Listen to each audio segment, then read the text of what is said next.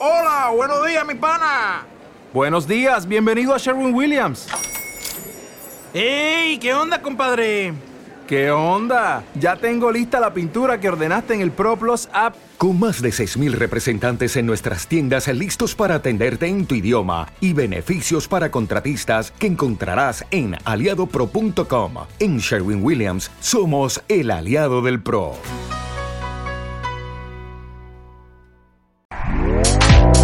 Este podcast forma parte de Evox Originals. Disfruta de este avance.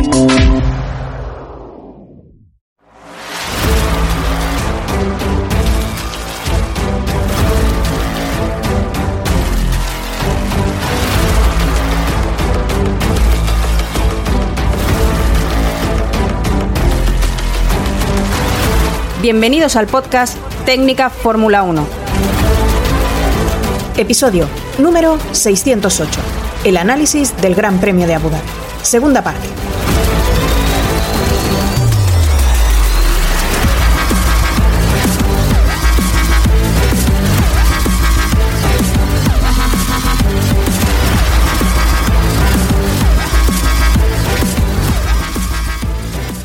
Bienvenidos al podcast Técnica Fórmula 1.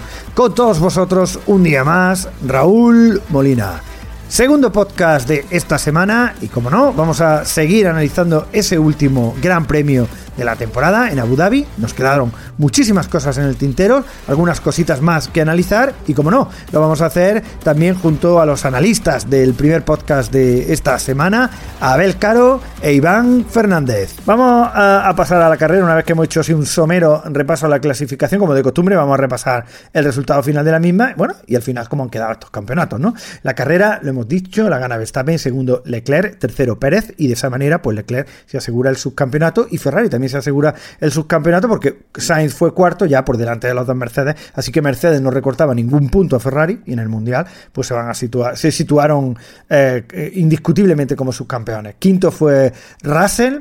Eh, que también hizo un, buen papel, considerando que tuvo una sanción de 5 segundos. Sexto Norris, que bueno, acabó la temporada como la empezó, con un gran papel. Séptimo Ocon, es, el Alpine funcionaba.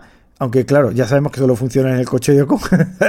a, la vista está eh, la rotura en carrera de Alonso, que me parece que eran 6 o 7 esta temporada, casi nada, ¿sabes? Octavo fue Stroll, noveno Ricciardo y décimo Vettel, que sumó el último puntito de su carrera. Abandonos el de Hamilton por problema eh, de motor, el de Latifi y también el de Alonso por problema eh, de motor. Al final, bueno, pues el campeonato eh, del mundo de pilotos, ya lo hemos dicho por activa y por pasiva, lo gana Verstappen, segundo es Leclerc, que le saca tres puntitos a Sergio Pérez y eso es lo que le da el subcampeonato. Cuarto, George Russell, eh, ahí a la chita callando.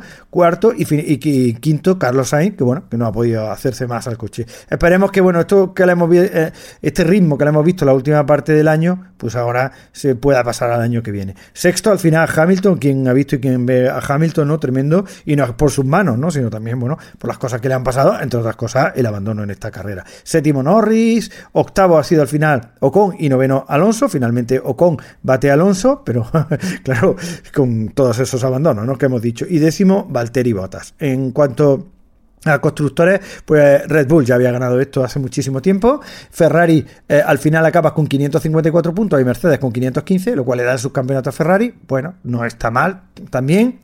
Eh, también, ahora os lo quiero preguntar, pero considerando dónde estaba Ferrari el año pasado y dónde ha estado este, eh, bueno, no, está mal, no está mal, aunque nos sabe a poquísimo viendo el coche que tenía, ¿no?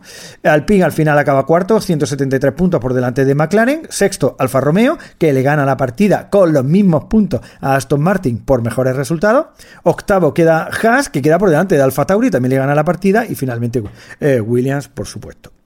Eh, Abel, no sé, bueno, un poquito una valoración de, este subcampeonato de Leclerc y el subcampeonato de Ferrari, porque, a ver, por poner las cosas un poco en contexto de donde veníamos, donde estaba Ferrari el año pasado, ¿eh? no es moco de pavo.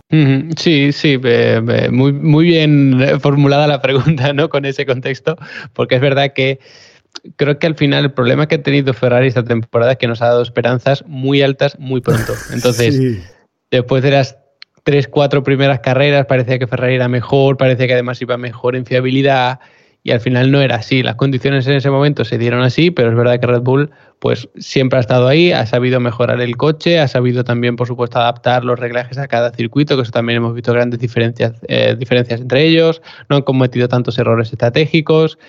Sí, Red Bull al final ha sido un equipo muy, muy completo. Quizá no perfecto, porque sí que tuvieron sus pequeños problemas, sobre todo al principio. Sí que en algunos grandes premios quizá los reglajes no hayan sido tan buenos como los del eh, Ferrari, ¿no? que por ejemplo en tema de carga aerodinámica, que es lo más eh, sencillo, entre comillas, que nosotros podemos analizar, pues ha habido grandes premios en los que a lo mejor Red Bull ponía más carga o menos y luego se vio, pues analizando trampas de velocidad y todo esto, que era mejor no poner tanta, ¿no? Pues sí que ha habido algunas cosas puntuales, pero han sido como equipo mucho mejores que Ferrari. Es verdad que este año de Ferrari yo saco dos valoraciones eh, muy positivas. La primera, que ha dado un salto en adelante, como tú decías, tremendo. O sea, el año pasado y sobre todo el anterior fueron años muy, muy complicados para Ferrari. Y sabiendo la temporada que como ha sido, con todos estos cambios, en, especialmente la aerodinámica, que incluso han provocado que todo un Mercedes de repente se hundiese, que lo hemos visto incluso en algunos grandes premios recuerdo que decíamos, eh, está pin por delante de Mercedes, que ya, ya era como, como alerta ¿no? en el equipo Mercedes. Era complicado adaptar el, coche o hacer un nuevo coche para este año y Ferrari ha sabido hacerlo. Han cometido muchísimos errores en cuanto a, equipo campeón que no debe cometer, ¿no? Y al menos viendo la parte positiva que decía, yo creo que han aprendido muchísimo, evidentemente, no han cometido errores de todo tipo, pero errores únicos y por qué no decirlo, errores también muy originales, ¿no? Que ninguno se nos hubiese ocurrido que podían cometer algunos de lo que han cometido. Entonces, para cometer errores, bueno, para corregir errores que no puedes cometer como campeón, primero tienes que optar mínimamente a ser campeón. Y ese paso, yo creo que este año sí lo han dado. Que se han ido desinflando poco a poco, que no han mejorado tanto el coche, que han seguido cometiendo errores y teniendo problemas de fiabilidad, que incluso los pilotos han sido bastante irregulares, también es verdad. Pero ya están ahí. Entonces, ahora estás en posición de poder corregir eso. Cuando eres cuarto, cuando eres quinto, no estás en posición de corregirlo. O sea, si vemos equipos tipo Alpine, tipo McLaren, tipo Aston Martin, es muy complicado que si por lo que sea en los siguientes años mejoran tanto el coche como para pelear por ganar carreras en condiciones normales, no vayan a cometer ningún error, porque cuando estás ahí es cuando se cometen los errores. Y no solo eso, sino que como aficionados, si Ferrari comete un error y comete el mismo error Haas, ¿a quién le importa el de Haas? ¿no? Siendo sinceros y hablándose un poco mal. No es portada en ningún sitio que Haas cometa un error con, las estrategias y pierda tres posiciones, porque ¿qué pasa? Que a lo mejor en una carrera en vez de quedar el 12 ha quedado el 15, pues vale, pero no hay puntos eh, perdidos, no hay una influencia luego en el campeonato, no va a condicionar cómo va a pilotar el resto de equipos, en fin, es una, es una batalla completamente diferente, ¿no? Entonces, viendo la parte positiva, yo creo que Ferrari por lo menos está ahí, ha cometido muchísimos errores, es verdad, incluso quizá más de lo normal, pero por lo menos ya está ahí para poder corregir esos errores de campeón que quizá el año que viene pues te sirvan para, para ya optar al mundial al menos hasta el final, ¿no? O alargar un poco más la pelea más que este año, porque al final es verdad que en la última mitad, sobre todo el último tercio, pues estaban un poco más abajo. De todas maneras, fíjate, eso que estás diciendo es muy interesante porque esto tal cual así lo ha dicho Sainz. ¿eh? O sea, en el equipo son conscientes de que han estado cagándola a lo grande. Y el propio Sainz lo ha dicho. ¿eh? Ha dicho, hemos estado tomando nota de todos los errores y eh, hemos tenido tantos errores que eh, pues hemos aprendido tanto que el año que viene no tendríamos que tener errores, ¿no? no eh, sería lo deseable, ¿no? Como decir Hidratum, ¿no? Bueno, el equipo ha visto lo que nosotros hemos visto. Vaya cagada tremenda y he aprendido. Oye, estupendo, estupendo. Que es que es que hacía muchísimos años que no estaban ni cerca de estar luchando de verdad por un campeonato del mundo. Bueno, pues a ver si es verdad. A ver si es verdad, sobre todo porque nos disfrutamos todos, ¿no? Con no, no dos equipos, sino yo espero que también Mercedes esté ahí arriba el año que viene y tengamos a tres equipos o, por lo menos a tres pilotos de esos tres equipos luchando por las carreras, por ganarlas. No, no por un podio, no, no, por ganarla, ¿no? Bueno, pues ojalá, ¿no? Y madre mía, hemos tenido una temporada de clasificaciones los sábados que estaría bien, ¿eh? Hacer un repaso. Bueno, ahí lo tenéis todo en la página de la Fórmula 1, nuestros oyentes lo pueden, lo pueden ver pegaros el curre de ver la, la, pole y a qué distancia se han quedado los Ferrari de la pole. Es que hemos estado en todas las carreras a milésimas, unos de otros, ¿eh?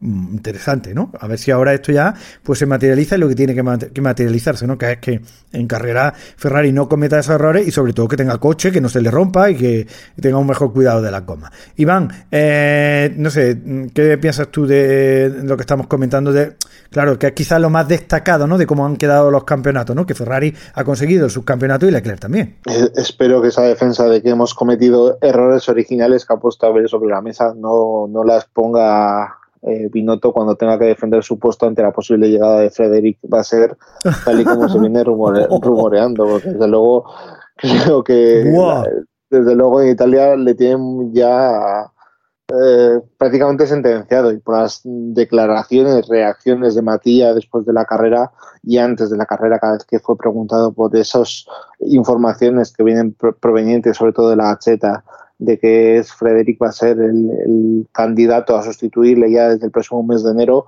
pues bueno, eh, la que pinta mal para él y, y, seguramente sea injusto, ¿no? Porque es lo que decías hace un momento, sobre todo de dónde viene Ferrari y dónde ha estado esta temporada, que a pesar de que ha perdido seguramente esa oportunidad de pelear por los títulos, por errores propios y por lo que mencionábamos antes de que han tenido que amoldarse a eh, esos problemas de fiabilidad que han tenido durante el año, bajar el rendimiento seguramente la unidad de potencia, sobre todo el motor térmico y demás, eh, pues aún así han estado en condiciones pues, de conseguir ese subcampeonato y conseguir triunfos esta temporada y estar por lo menos eh, líderes durante esa primera parte de campeonato, etcétera, etcétera. Eh, desde luego el, rendimiento aplastante lo, hablábamos en su momento cuando estábamos en el podcast antes del verano de que ese mes de julio iba a ser vital seguramente para el desarrollo de los de los campeonatos y desde luego en esa parte del año eh, tanto el mes de julio como el mes de agosto y después evidentemente todo lo que vino después fue Max Verstappen y Red Bull fueron imbatibles, eh, insuperables en cualquiera, en cualquiera de los circuitos, eh, inalcanzables para Ferrari. Ferrari además cometió errores eh, tanto en boxes como por parte de los propios pilotos, como problemas de fiabilidad. Todo se unió en ese momento de la temporada y creo que dejó ya prácticamente. ¿Te está gustando lo que escuchas? Este podcast forma parte de Evox Originals y puedes escucharlo completo y gratis desde la aplicación de Evox. Instálala desde tu store y suscríbete a él para no perderte ningún episodio.